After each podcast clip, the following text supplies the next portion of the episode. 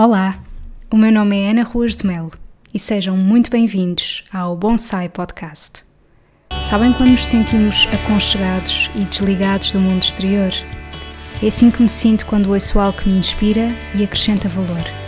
Se vos conseguir transmitir as boas energias que por aqui vão fluir, então cumpri o meu objetivo.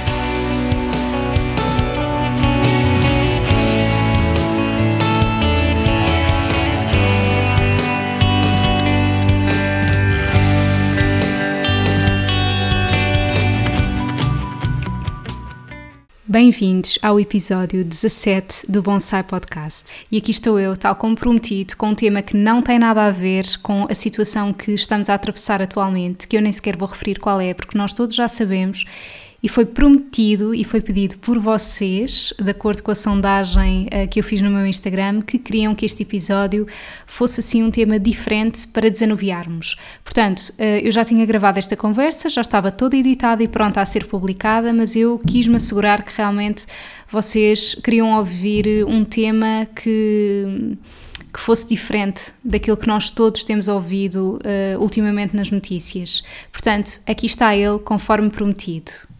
Neste episódio eu estou à conversa com uma amiga minha, a Margarida Góis. Falámos sobre a sua experiência de voluntariado, primeiro no Brasil e depois em Cabo Verde. E eu acho que é sempre muito enriquecedor ouvir este tipo de testemunhos. Quase todas as pessoas que fazem voluntariado dizem que quando voltam para as suas casas sentem que têm coisas a mais e até muitas das vezes é difícil lidar com isso. Para além disso, a Margarida, também por toda esta experiência, acabou por ir fazer um estágio na área da nutrição para São Tomé e Príncipe e por isso falámos sobre essa experiência, falámos sobre comidas típicas de lá, como não poderia deixar de ser, e no final a Margarida partilha aqui connosco uma revelação que obviamente eu, por ser amiga dela, já sabia e que eu acho que é um grande testemunho de coragem para mudar. Eu não vou desvendar o que é, para vos obrigar, entre aspas, a ficar a ouvir o episódio até ao fim, porque eu acho que vale mesmo muito a pena. Espero muito que gostem e que vos inspire. Até já. Olá, Margarida. Olá. Obrigada por estares aqui para gravarmos este episódio. Obrigada. Tu que és a pessoa que mais partilha clipes de voz no WhatsApp, portanto, só fazer este pequeno disclaimer que eu e a Margarida falamos basicamente só por clipes de voz no WhatsApp e ela disse-me que se eu a quisesse convidar para um podcast bastava compilar todos os clipes de voz no WhatsApp e teria um podcast, sem dúvida. Confere. No entanto, vamos tentar trazer temas mais interessantes porque as pessoas não estão interessadas em saber os nossos dilemas do dia-a-dia, não é verdade? Portanto, Margarida, apresenta-te para que as pessoas conheçam um bocadinho mais sobre ti. Olá, eu sou a Margarida. Sou uma pessoa que adora comer, é amante de comida e caminhadas e atualmente estou a trabalhar numa associação juvenil, numa ONGD, portanto na parte social, na gestão de operações. Muito bem. E então, tínhamos pensado começar a falar sobre uma experiência que foi bastante marcante para ti, foi um voluntariado que tu fizeste. Então, em 2012 eu conheci uma associação, o Gastagos, e através de um colega meu. E ele disse-me, eu fui para Cabo Verde este verão fazer um voluntariado, não gostavas de ir também, portanto vamos ter uma sessão de apresentação agora, e isto era mesmo a tua cara. E eu era uma pessoa que nunca tinha propriamente pensado assim muito nisto do voluntariado. Gostava, não era um tema que se falasse tanto também na altura, ou não era tão evidente como é agora, eu acho. E por isso decidi, olha, porque não, vamos só ver o que é isto e como é que funciona, pronto. Só que eu era uma pessoa, ainda só um bocadinho, mas era assim mais reservada, mais tímida e por muito que eu quisesse ir, eu sabia que não queria ir sozinha. Então convidei 3 amigas minhas para ir, que no dia me deixaram a piada e por pouco que eu tive para desistir, mas acabei por ir com ele e fui à sessão de apresentação. Era um grupo que trabalha a nível de educação para a cidadania, tínhamos formação cá em Portugal durante uns meses, fazíamos voluntariado numa instituição, à nossa escolha, à partida, e depois iríamos em projeto para a África. Pronto. Isso é muito chamativo, não é? A questão é que naquele ano eu lembro-me de ter chegado à ação da apresentação e no final dessa mesma apresentação vêm sempre pessoas dar testemunhos, pessoas que já fizeram voluntariado lá e explicar um bocadinho da sua experiência. E nesse dia eu lembro-me de ter ouvido alguém que tinha ido para a África e alguém que tinha ido para o Brasil, que tinha sido pela primeira vez nesse ano o projeto. E eu pensei assim, Brasil, mas porquê que está aqui uma pessoa a falar do Brasil? O voluntariado faz-se em África. E isto ainda é assim uma crença, eu acho que um bocadinho evidente na cabeça de muita gente. Então ouvi, não liguei muito. Acabei por entrar realmente, fiz muita coisa lá, tivemos muita formação, sempre mais virada para o terreno, portanto a nível de educação para a cidadania, educação para a saúde, diferenças culturais, desigualdades, etc. Trabalhávamos muito esses temas sempre numa vertente não formal, ou seja, muito à base de dinâmicas, de construção de grupo, etc. E depois, mais para a frente, consoante o trabalho de cada pessoa, e é uma associação que trabalha muito o grupo, porque todo o dinheiro, aliás, o dinheiro para essas viagens e para a nossa ida é angariado pelos próprios voluntários.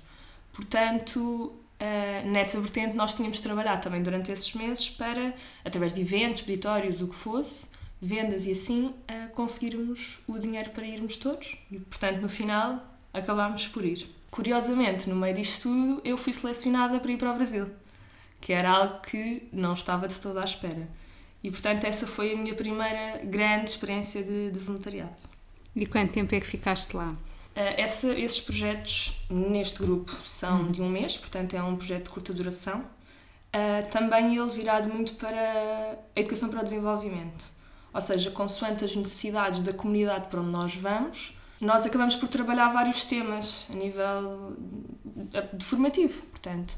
Atividades também de educação não formal, pronto, coisas mais dinâmicas, mais leves para puxar a comunidade e trabalharmos um bocadinho de tudo dentro daquilo que eles precisam, pronto. Numa vertente de capacitar os líderes da comunidade, os jovens, aqueles que são mais velhos, que puxam mais pelos outros, que têm grupos já formados, para depois esse trabalho de alguma forma poder ser replicado ou continuado, pronto.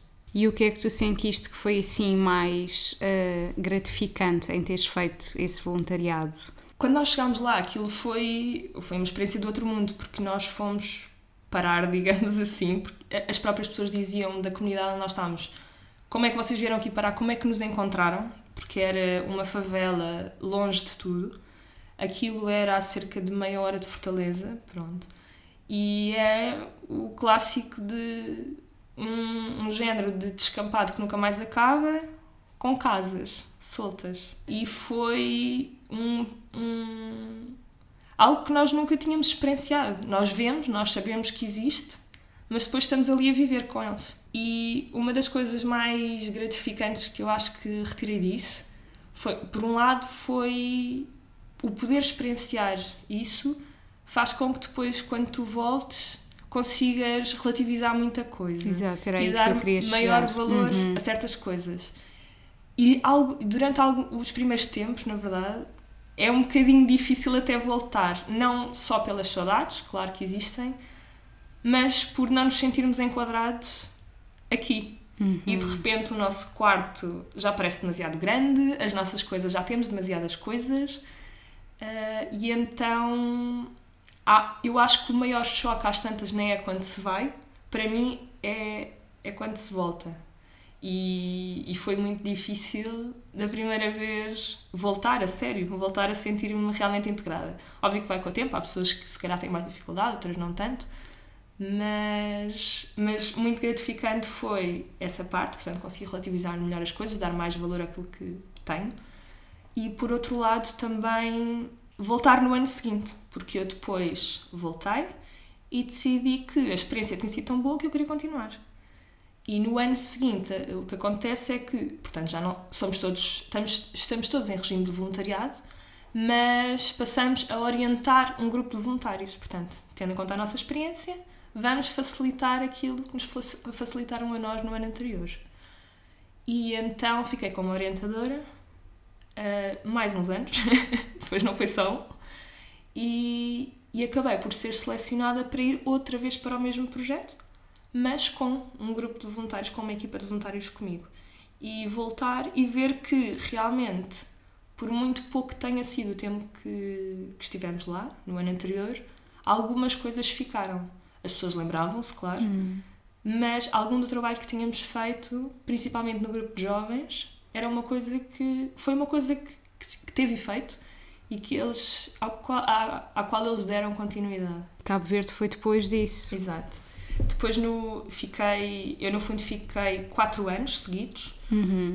Fiquei 2 anos como orientadora, portanto, e no terceiro ano, nesse terceiro ano, fui também com uma equipa, mas para Cabo Verde, completamente diferente, portanto, uma realidade completamente oposta ao que eu tinha vivido no Brasil, porque o Brasil era pobreza extrema, era muitas questões de violência, de droga, e em Cabo Verde eu sentia-me numa vila alentejana, mas nas montanhas, não tinha nada a ver. As pessoas recebiam-nos em qualquer lado, na verdade, de braços abertos, mas era assim uma pasmaceira mesmo saudável e boa. Gostaste mais, então? Não necessariamente, foi, okay. é tão diferente que acho que mesmo que não dá para comparar. E o outro acabou por ser, a nível de condições, foi mais desafiante, eu acho. Pronto. O Brasil foi mais desafiante. Até porque foi a primeira vez que fiz algo do género, portanto, por aí, Cabo Verde foi o paraíso, digamos assim. Mas o trabalho foi muito semelhante e as condições, lá está, o meio é que foi ligeiramente diferente. E, portanto, começaste a ganhar tanto gosto por esse tipo de coisas que eu agora vou aqui dizer que, portanto, nós conhecemos-nos no âmbito da faculdade, apesar de não termos estado no mesmo ano de Ciências da Nutrição, porque tu estiveste no ano antes de mim, que és mais velho um ano, e nós, quando terminámos o curso, tivemos de fazer um estágio para a Ordem dos Nutricionistas e tu escolheste fazê-lo em São Tomé. É verdade. Porquê é que decidiste fazer nesse sítio? Então, curiosamente, no meu 4º ano de Gastagos, eu fiquei a apoiar a equipa de coordenação, já. E então, nesse ano, eu lembro-me, tinha acabado de arrancar o ano e um colega meu disse-me: olha, alguém esteve numa formação de uma outra associação e tem estágios para nutricionistas em São Tomé. E eu pensei, então o que é que eu estou aqui a fazer? Só que já me tinha comprometido com eles, de certa forma, e fui pesquisar mais sobre isso. Eu estava com algumas dificuldades em arrancar com o meu estágio, por burocracias e por dificuldade de arranjar orientador. Pronto. E na altura, uma das coisas que havia era, não era obrigatório ter um orientador de estágio se fosse um estágio fora. Então eu fui pesquisar mais sobre essa associação, é a HELP, ONGD, e então acabei por me associar a eles uns meses depois, quando eles reabriram uma nova oportunidade de formação. E acabei por ser selecionada e houve a hipótese de, portanto, em São Tomé e Príncipe, eles já tinham essas vagas, digamos assim, e fui selecionada para ir para São Tomé. Foi um processo, a meu ver, muito natural. Não foi muito pensado, não foi muito trabalhado, digamos assim. Aconteceu só. E as pessoas diziam: ah, mas estás preparada? Ou como é que isso vai ser? E eu acho que sou uma pessoa que é espontânea, mas não ao ponto de repente, pego nas malas e estou em São Tomé e Príncipe. Zero, nada, nem nunca tinha pensado ir para fora assim. Mas foi muito natural, acho que aquela bagagem toda e também algum cansaço de nunca mais conseguir arrancar com este estágio facilitaram. E então acabei por ir e deu por mim em São Tomé durante, inicialmente, acordados 6 meses de estágio na área da nutrição pediátrica e nutrição comunitária. E qual foi o trabalho que tu desenvolveste lá, Margarida? O projeto está virado para, portanto, o materno-infantil. Damos consultas semanais num distrito, portanto, São Tomé, a ilha de São Tomé está dividida em 6 distritos, nós estamos num dos distritos do sul, em Cantagalo, e damos consultas nos principais centros de saúde, às mães, portanto, com crianças do 0 aos 5 anos.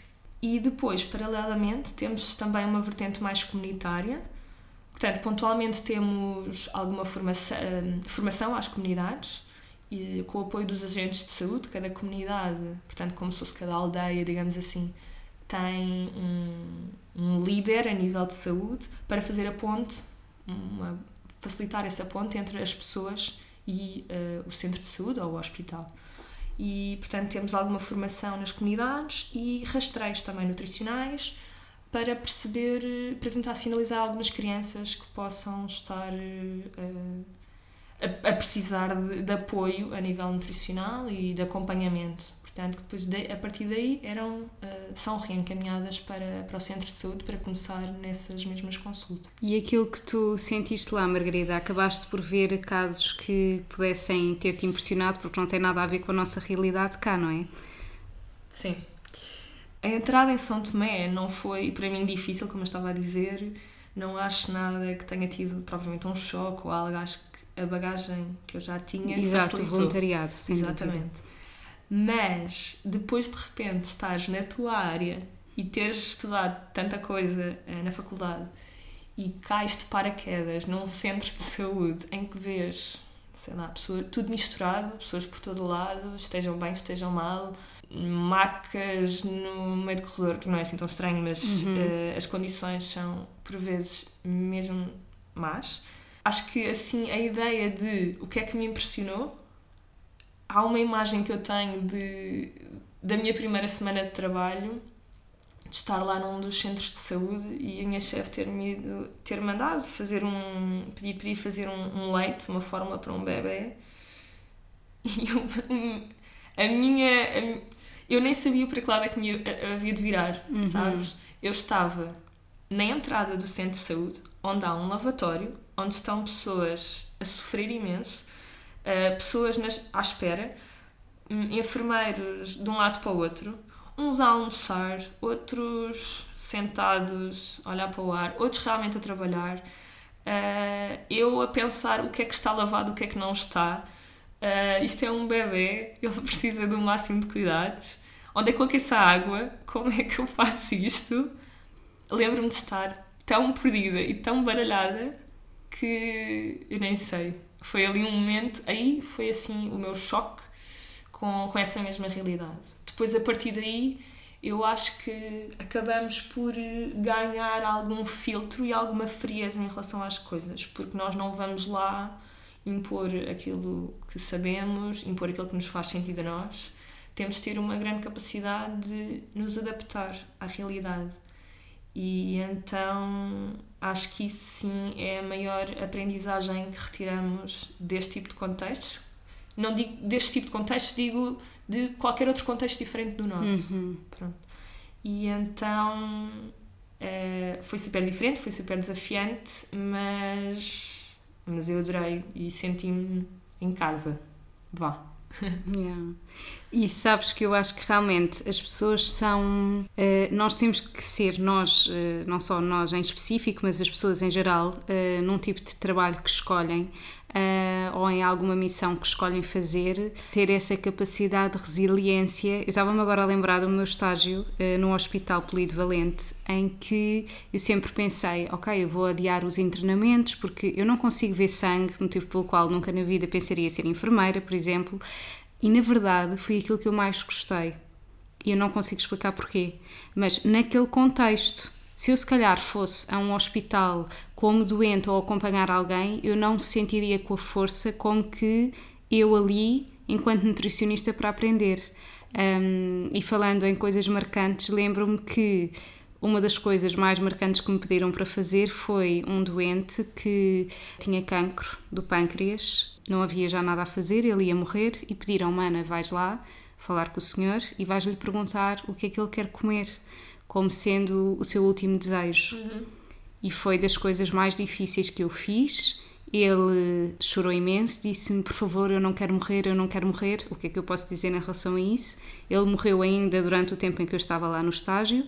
E, de facto, são este tipo de coisas e nada a ver com a realidade de São Tomé, não é? Mas são coisas que nós não estamos preparadas, que é, ao fim e ao cabo, é um pedido super simples, não é? E que nós não estudámos para este pedido. É verdade. Por isso é super desafiante.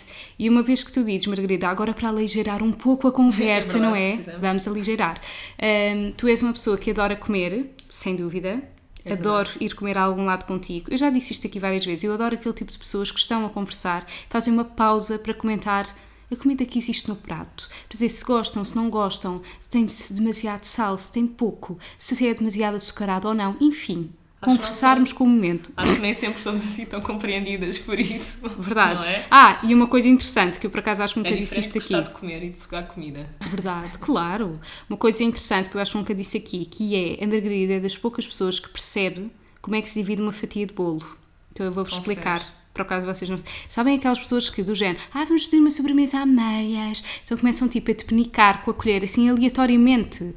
Pá, estão a escavascar, isto não existe, não é? Escavacar, exato. Estão a escavacar a fatia de bolo e estão a retirar partes que são melhores do que outras. Pá, desculpem, isto pode soar a mimada e filha única, que sou, confere, porém, contudo, qualquer bom apreciador de comida sabe que uma fatia de bolo não se divide assim aleatoriamente. A pessoa tem que dividir... longitudinalmente. Exatamente, que é para ficar aquele pedaço de fora, não é? Mais crocante, fica para ambas as partes, assim como a parte mais afunilada também fica para ambas as partes, porque têm texturas diferentes.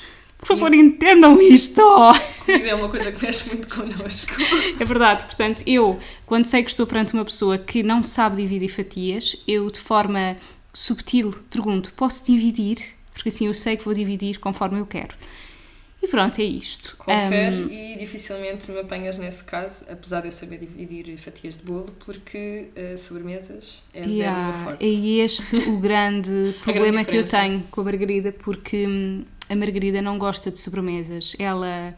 Enfim, eu acho que houve uma vez que nós pedimos uma coisa qualquer e tu estavas a começar a comer e disseste mesmo, Ana, sério, eu não estou a aguentar, Margarida, estás a brincar comigo. Portanto, a Margarida é da time salgados e pronto, eu também, mas doces também é uma coisa que eu gosto. E antes de te perguntar, assim, algumas coisas de comida, vou só fazer aqui outro parênteses, eu tenho que partilhar isto. Portanto, é assim, vocês sabem, vocês perceberam que a Margarida é uma pessoa que não gosta de doces, correto? Eu também sou uma pessoa que não gosta de coisas assim super doces.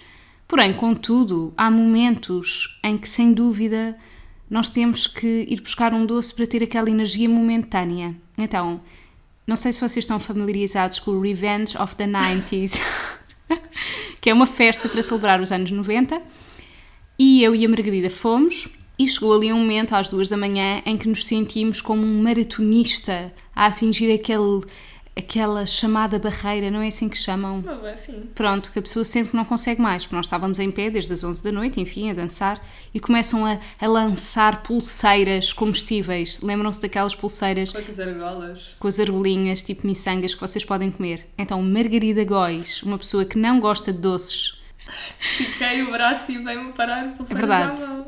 Incrível. Nós comemos aquela pulseira a meias. Como quem não comia açúcar, realmente, que era o caso, no fundo. Pá, e para nós foi assim, foi um cubo de marmelada para um maratonista, que éramos nós, naquele caso. Foi um boost de energia, que só vos digo uma coisa, nos dias seguintes nós estávamos completamente desreguladas.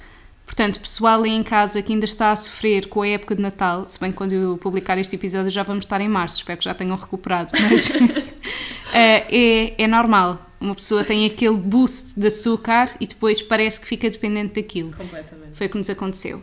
Depois deste parênteses, falando em comida, em São Tomé, descobriste alguma coisa espetacular? Olha, na verdade, o que eu comia em casa era... Eu vivia sozinha e o que eu comia em casa era o que eu fazia. Portanto, era a chamada comida da terra. E no fundo é a dita comida real quando as pessoas dizem, mas o que é que eu devo comer?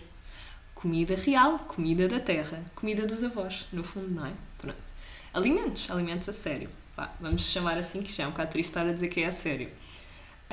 Então, eu comia muito comida da terra, porque no fundo era o que era mais acessível, claro. Tinha um mercado muito próximo, eu vivia na cidade de São Tomé, na capital. Aliás, os 2 mercados principais eram mesmo próximos da minha casa, portanto, era tudo o que era mais barato. Comia muita fruta, já me estou a desviar, mas é para lá chegar. Muitos legumes. Tinha a sorte de entre segunda e sexta-feira os almoços. Portanto, como era período de trabalho, eu almoçava na casa da HELP, pronto, que tinha uma senhora que cozinhava todos os dias. Portanto, era entre comida da terra, que é assim que se diz, vá, e comida assim mais portuguesa, comíamos um bocadinho de tudo.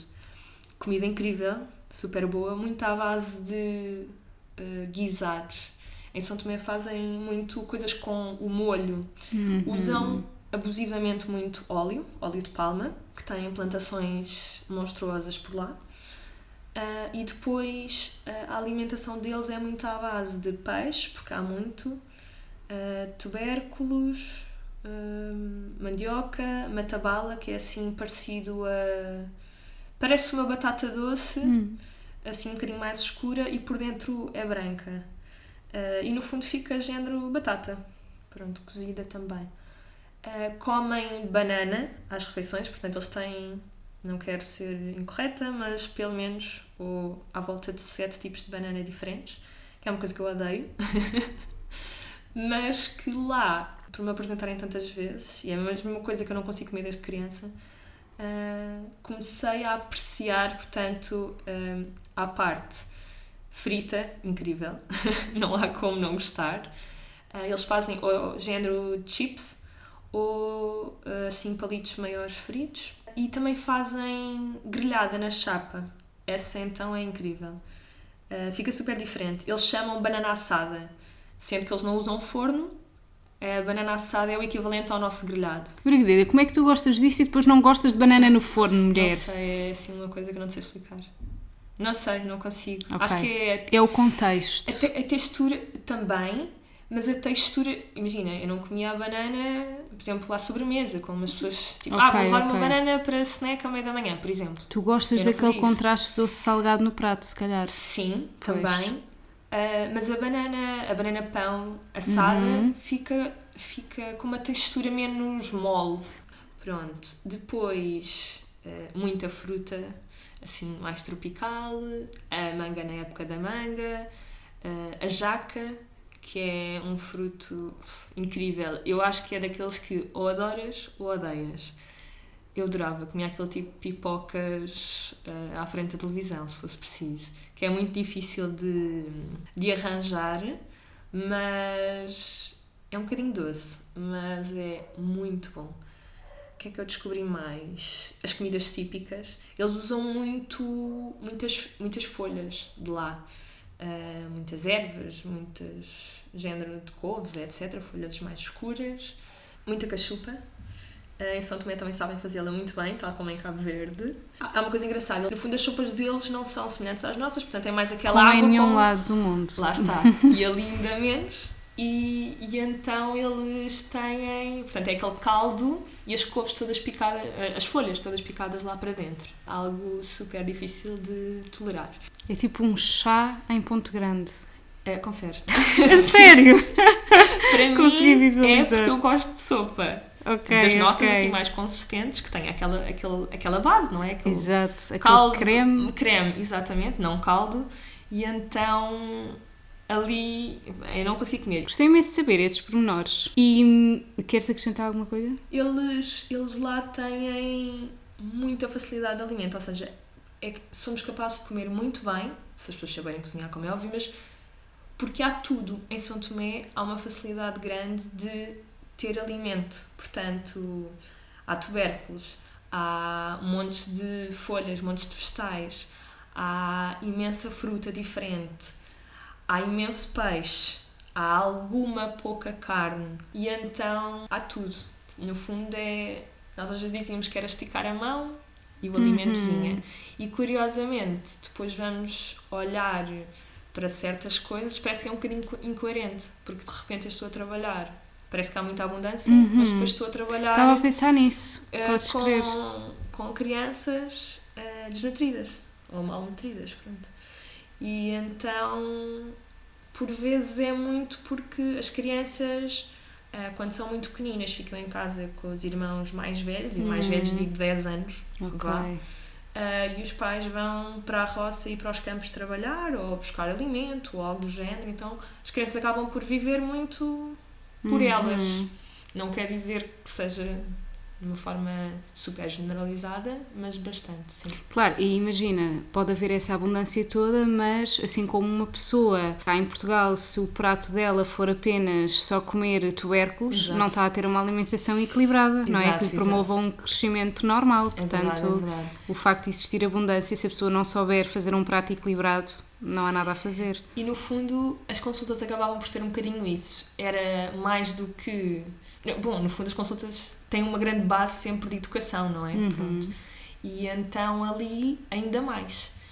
Uma consulta era capaz de ser só batalhar durante meia hora em deve comer tal.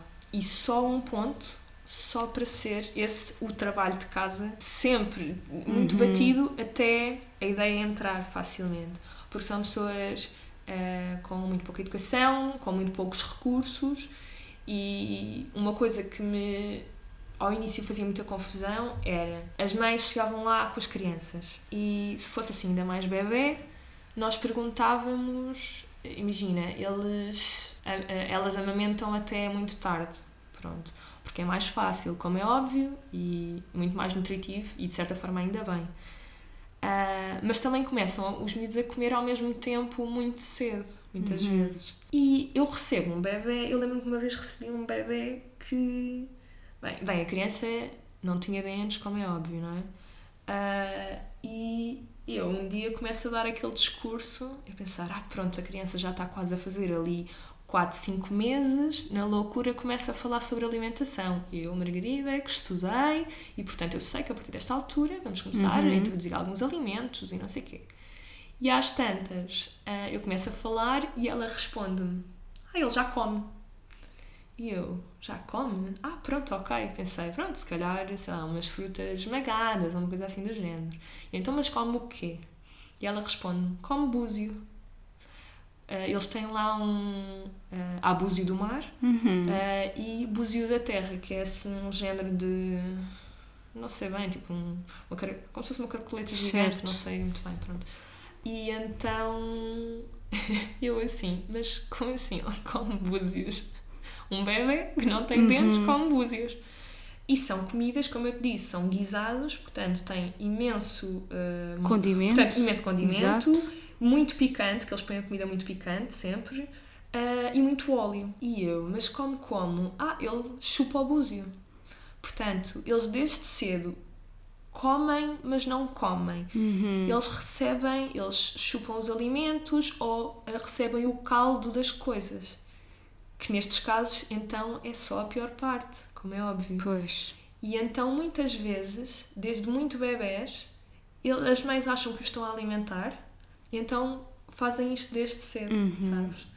E foi uma coisa... É uma coisa muito difícil de trabalhar, não é? Até porque depois há muitas crenças e muitos mitos em relação, sei lá, se fizeres determinada coisa, o teu leite vai secar, etc. São coisas que não dá para desconstruir assim. Não dá. É mesmo difícil. E por isso nós acabámos por criar um projeto nas comunidades em que eu ia... Com mais uma pessoa e com os enfermeiros locais, portanto trabalhamos sempre em conjunto, dar formação e criar receitas com elas, de acordo com as possibilidades delas.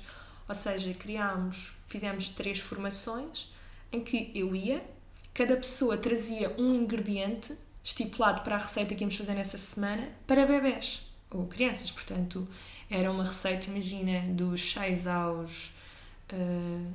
aos 10 meses, não, dos 6 aos 8, dos 8 aos 11 e depois para cima de 11, 12 meses, para trabalhar com elas com aquilo que elas tinham.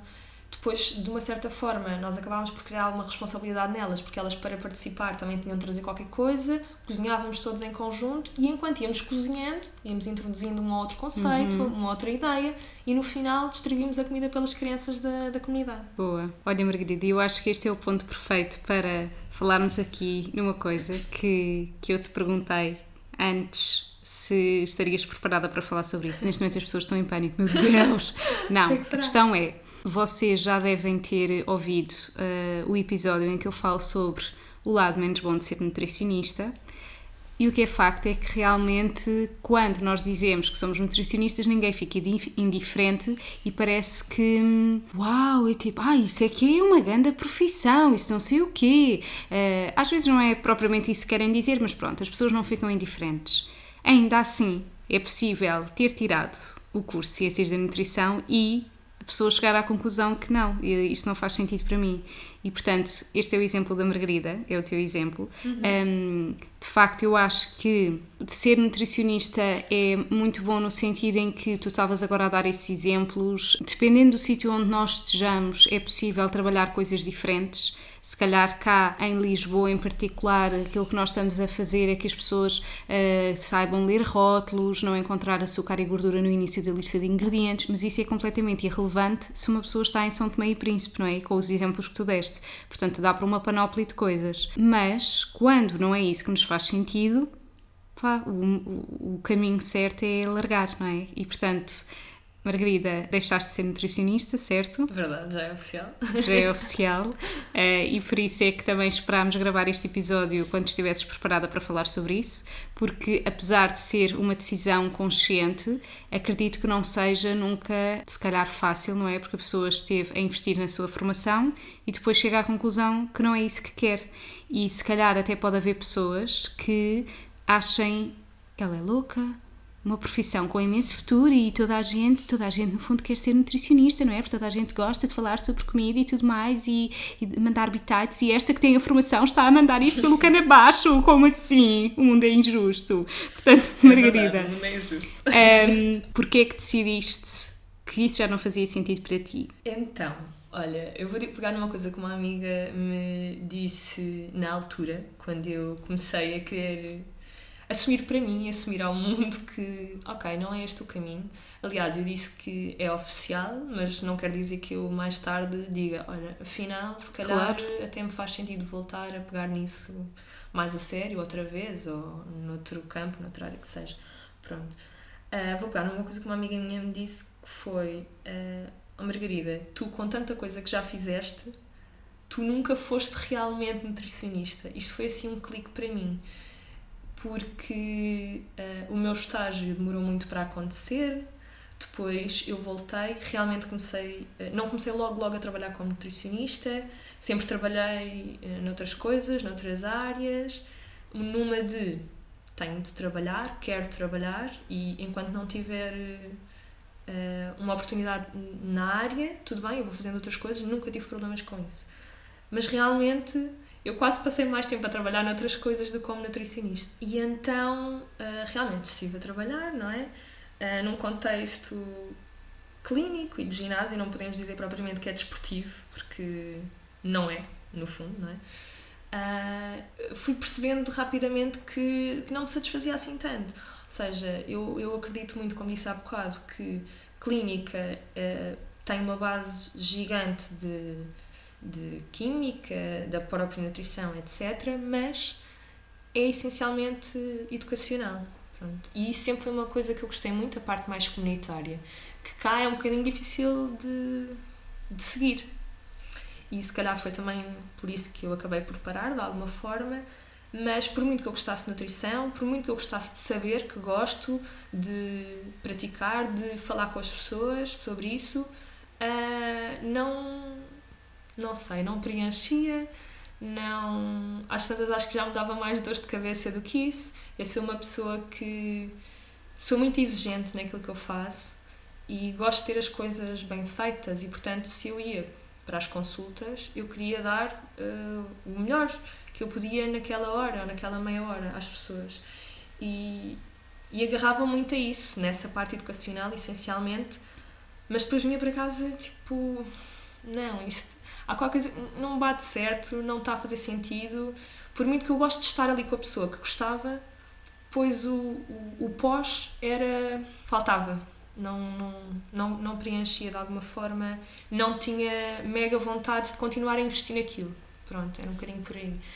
E, portanto, eu estudei isto, mas não tenho quase aquela vontade de querer continuar a investir. Por muito que investisse no momento com as pessoas, isso foi um processo muito longo, porque lá está, como tu disseste, primeiro assumir para mim e depois começar a dizer isto em voz alta, a primeira pergunta que fazem é: então queres fazer o quê? Ou então vais fazer o quê? E eu entendo, porque é assustador, às vezes para pessoas próximas de nós que querem que estejamos bem ou que querem o nosso melhor, ficam... Então, mas, ok, então se não queres isso, tens de ter já uma tábua de salvação. E eu não tinha.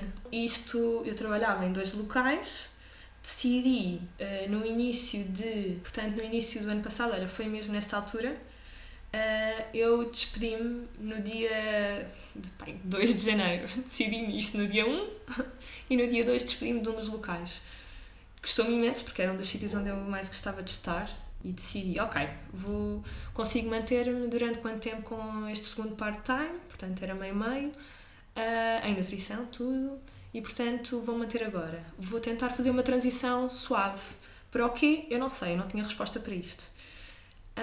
E depois, muito mais tarde, portanto só em junho, é que eu decidi despedir-me do segundo, do outro trabalho, também em nutrição, e não tinha uma resposta super certa, ou seja, eu comecei a perceber com toda a experiência que eu tinha, tanto de São Tomé, apesar de ter sido em nutrição, como de todo o voluntariado, que eu gostava era mesmo disto, gostava destas áreas, gostava desta parte de educação para o desenvolvimento e para a cidadania, gostava de estar no terreno, queria a parte social, não tinha um nome para lhe dar. Era, eu gosto daquilo, não sei bem o que é, nem como é que se faz, nem como é que se chega lá. Porque era completamente fora da minha área, não é? Uma pessoa vem de saúde, está tudo muito estipulado. Ou és nutricionista, ou és médico, ou és enfermeiro, ou és... Não é? Uhum. E então, sem grande sucesso para procurar nesta área, apesar de alguma experiência, faltavam-me as bases mais na parte de gestão, digamos assim. E então, dei um prazo a mim mesma. Ok, se até setembro... eu não tiver nada, eu saio de vez da nutrição e vou trabalhar para qualquer coisa, não importa. Quero, neste momento, é dar um salto, até para me obrigar a conseguir isto mais rápido. Pronto, isto pode parecer assim um bocado louco, claro que isto foi tudo muito pensado, e principalmente filo porque tinha uma tábua de salvação, não ia para a rua propriamente, tinha poupanças...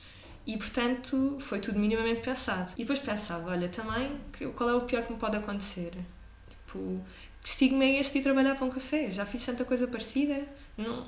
A mim, trabalhos há em muitos sítios. E, portanto, dei ali um tempo. E acabei por saltar da nutrição em junho.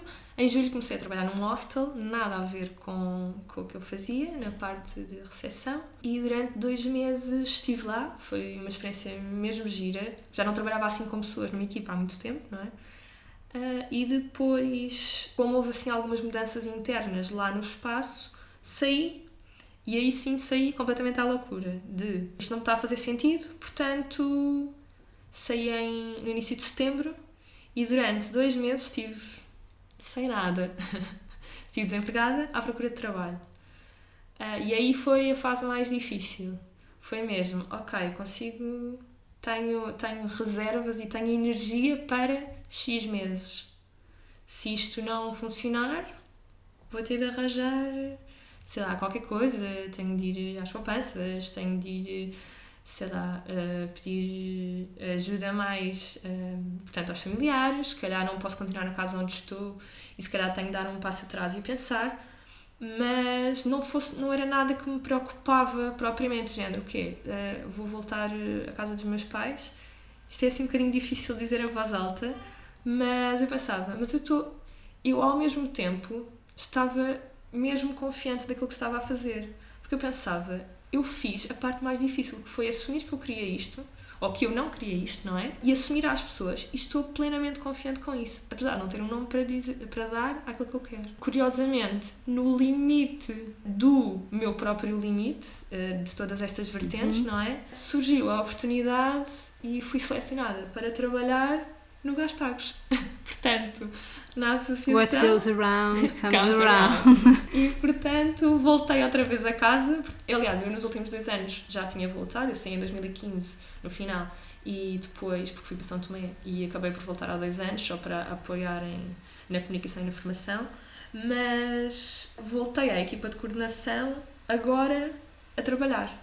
Portanto, na parte, como eu disse inicialmente, de gestão de operações, que implica toda a gestão interna dos voluntários. No fundo, toda a equipa de coordenação tem um papel de definir a visão, portanto, definir a estratégia para o ano, e depois há uma pessoa que simplesmente operacionaliza. Portanto, decidimos todos e depois a parte de gestão, de comunicação, parcerias, comunicação externa, etc., passa muito por este gestor, fazer acontecer as coisas. E, portanto, voltei à casa que foi responsável por todo este ciclo e que, no fundo, já começa a ter um nome para dar a isto. Não sei se vou parar por aqui, não é? Não faço ideia. Sei que está a ser uma experiência super diferente e pronto, está a ser mesmo engraçado como é que as coisas acabaram por correr e no fundo acho que é um bocadinho começarmos a estar mais conscientes daquilo que queremos realmente, porque às vezes andamos um bocadinho às voltas e o problema não é esse, é nós nunca termos definido realmente o que é que queremos, não é? Lá está, eu não tinha um nome para dar, mas sabia qual era a área, para onde é que eu queria seguir. E não só, tu sabias o que é que tu não querias. Claro, eu acho que muitas das vezes toda a mudança começa por aí. Eu, muitas mudanças também que fiz na minha vida, eu não sabia o que é que eu queria, mas eu tinha a certeza do que é que eu não queria. E eu acho que, apesar de ser sempre muito difícil a pessoa dar esse passo, porque vai para o desconhecido, porque está a perder coisas que lhe dão conforto, que lhe dão segurança, mas se não é aquilo que nós realmente queremos, não é? E eu acho que todo esse processo só é conseguido em pessoas que têm a capacidade de estar com elas próprias e de ouvirem o seu instinto, e não são todas as pessoas que conseguem isso, porque há muita gente que até pode achar que não gosta daquilo, mas não tem a capacidade para se voltar para dentro o suficiente para, mesmo que as pessoas à nossa volta digam isso é um disparate, nós irmos em frente na mesma. Ok, é um disparate se calhar, mas é aquilo que me está a fazer sentido, e com isto não estou a tentar fazer com que todas as pessoas agora vão largar todos os empregos que têm, não é? Porque todas essas decisões têm que ser pensadas e tu própria também foste bastante consciente nessa mudança, mas é assim, quando a pessoa sente que realmente não está a dar mais, aquilo vai rebentar por algum lado algum dia. E portanto, parabéns por teres tomado essa decisão. Obrigada. E dizer que no fundo é, acho que é isso que tu disseste, de conseguirmos estar connosco, porque vamos lidar com muito julgamento, e eu lidei essencialmente com o meu, porque eu sentia que que mal, eu não sei o que é que hei de dizer aos outros, o meu problema para fazer as coisas. Eu acho que demorei, lá está, mais tempo para assumir eu não quero nutrição, porque eu tinha medo da resposta dos outros, do que é que os outros iam dizer ou do que é que os outros iam fazer, e sei que fui julgada por muita gente. Mas chegou a um ponto que, de repente, eu já falava com uma confiança tal que as pessoas... Eu sentia que as pessoas, se calhar, olhavam-me de lado e diziam esta está maluca. Mas, para mim, eu falava, olha, eu quero isto e isto e isto. Olha, não sei muito bem ainda, mas estou a ir para esta área e estou a fazer tal coisa e tal esforço. E, a partir daí, a partir do momento em que eu consegui deixar de lidar com... Portanto, pôr esse julgamento de lado... As coisas começaram a fluir, e comecei a reparar também que essa confiança com que acabamos por começar a falar faz com que as outras pessoas deixem de questionar tanto, não é? E aceitem muito mais facilmente. Por muito louco que pareça, as pessoas simplesmente olham e pensam, olha, ela está mesmo resolvida, não é? Mesmo. E é super bom ver essas diferenças. Olha, e para terminar, 3 perguntas que eu costumo sempre fazer, e que tu que és a minha maior fã. Eu sou a tua maior fã. Sabes quais são as perguntas? Primeira, se havia algum alimento que costumasses comer e gostasses muito e nunca mais comeste? Carne, no geral. Okay. Ou seja, atenção, como carne, mas a ideia da carne remete-me um bocadinho àquele clássico do bife com batatas fritas e aquele molho que ninguém sabe muito bem que molho é que é, assim, é um molho que a mãe faz. Ok. Pronto, aquela ideia do bife tenrinho ao fim de semana com um arroz ou com uma batata frita e um molho incrível que a minha mãe fazia, deixei de comer porque sim, sabes? Uhum. Não houve assim uma razão. E sinceramente, se agora me puseres à frente, eu não como. Não faz impressão, não tenho. Temos que ir ao chimarrão, Margarida. Estou bem cá. Sou incapaz. Também eu. Não, é deprimente. Mas aquela coisa, o bife com qualquer coisa, certo, foi-se. Não gosto, se calhar, se tiver bom aspecto, eu digo, olha que saudades, deixa cá provar um bocadinho. Uhum. Depois aquilo sabe, nem sei, olha, já não perdi o gosto. E leite, deixei de beber leite, que era uma coisa que eu bebia como quem bebia água. Isto era assustador, eu vou.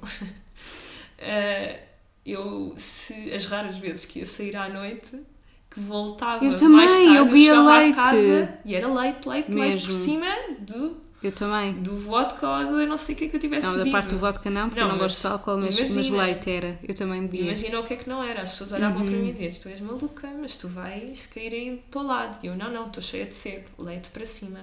Não sei, aquilo tinha um efeito incrível em mim. E entretanto, simplesmente fui deixando de beber. E até provei há pouco tempo, já não sei porquê, e pensei, isto sabe, gordura, é nata. Então, leite e bifes. Ok. Se há algum sítio no mundo onde gostasses muito de ir e ainda não foste? América Latina. Fora Brasil, né? já estive. América do Sul. Não tenho um sítio em específico. Eu sinto que no dia que eu pegar na mochila e for para lá, eu acho que não volto. Apesar das minhas maluqueiras e aventuras, não foram assim tantas, mas por África e um bocadinho pela Ásia, eu acho que parece que estou a guardar a América do Sul para uma altura especial, seja lá ela qual for, e acho que é o meu sítio do mundo, não sei, atrai-me imenso. Boa, por acaso também gosto muito. Gosto muito, quer dizer, acho que gosto. Lá está, eu também não conheço as pessoas, não conheço assim tanto da cultura, mas há qualquer coisa que me chama. Tenho uma ideia de uma energia incrível. E última pergunta: se soubesses que o mundo acabava hoje, o que é que deixavas por fazer? Primeiro tinha de ir comer uma grande refeição, assim, de despedida. Hashtag love food. Love food. Qual é que seria, não sei dizer, mas assim, uma coisa que eu gostava que eu deixava por fazer, aí ter uma vida no campo. Ok. Que inspiradora, Margarida. Não, opa, é verdade, juro. Vamos deixar o episódio com um poema de Alberto Caeiro no final. Eu acho que eu já sou muito caseira, então não tenho aquela coisa de no campo não há. Pá, digo no campo, sei lá, já me bastava sair de Lisboa, acho que era mais por aí. Uhum. Mas sim, se fosse no campo então era incrível, esse é o passo lá mais, é o sonho, não é? Mas ter uma casa ali assim mais isolada, com verde à volta, que apanho sol, preciso muito de sol, sou a pessoa que há um raio de sol na rua e vou logo apanhar vitamina D. Portanto, viver mais ligada a esse exterior. E adoro a cidade e sempre vivi em Lisboa e, portanto, não consigo largar facilmente, mas acho que já não usufruo tanto das coisas que as pessoas dizem. Depois não tens onde sair à noite, não vou aí tanto sair à noite. Não sei, encontro com os amigos, às tantas damos por nós e passam-se meses e não nos vemos. Cinema, já não vou ao cinema há sei lá quanto tempo, portanto, coisas mais simples, era isso. Boa, obrigada Margarida. Obrigada eu.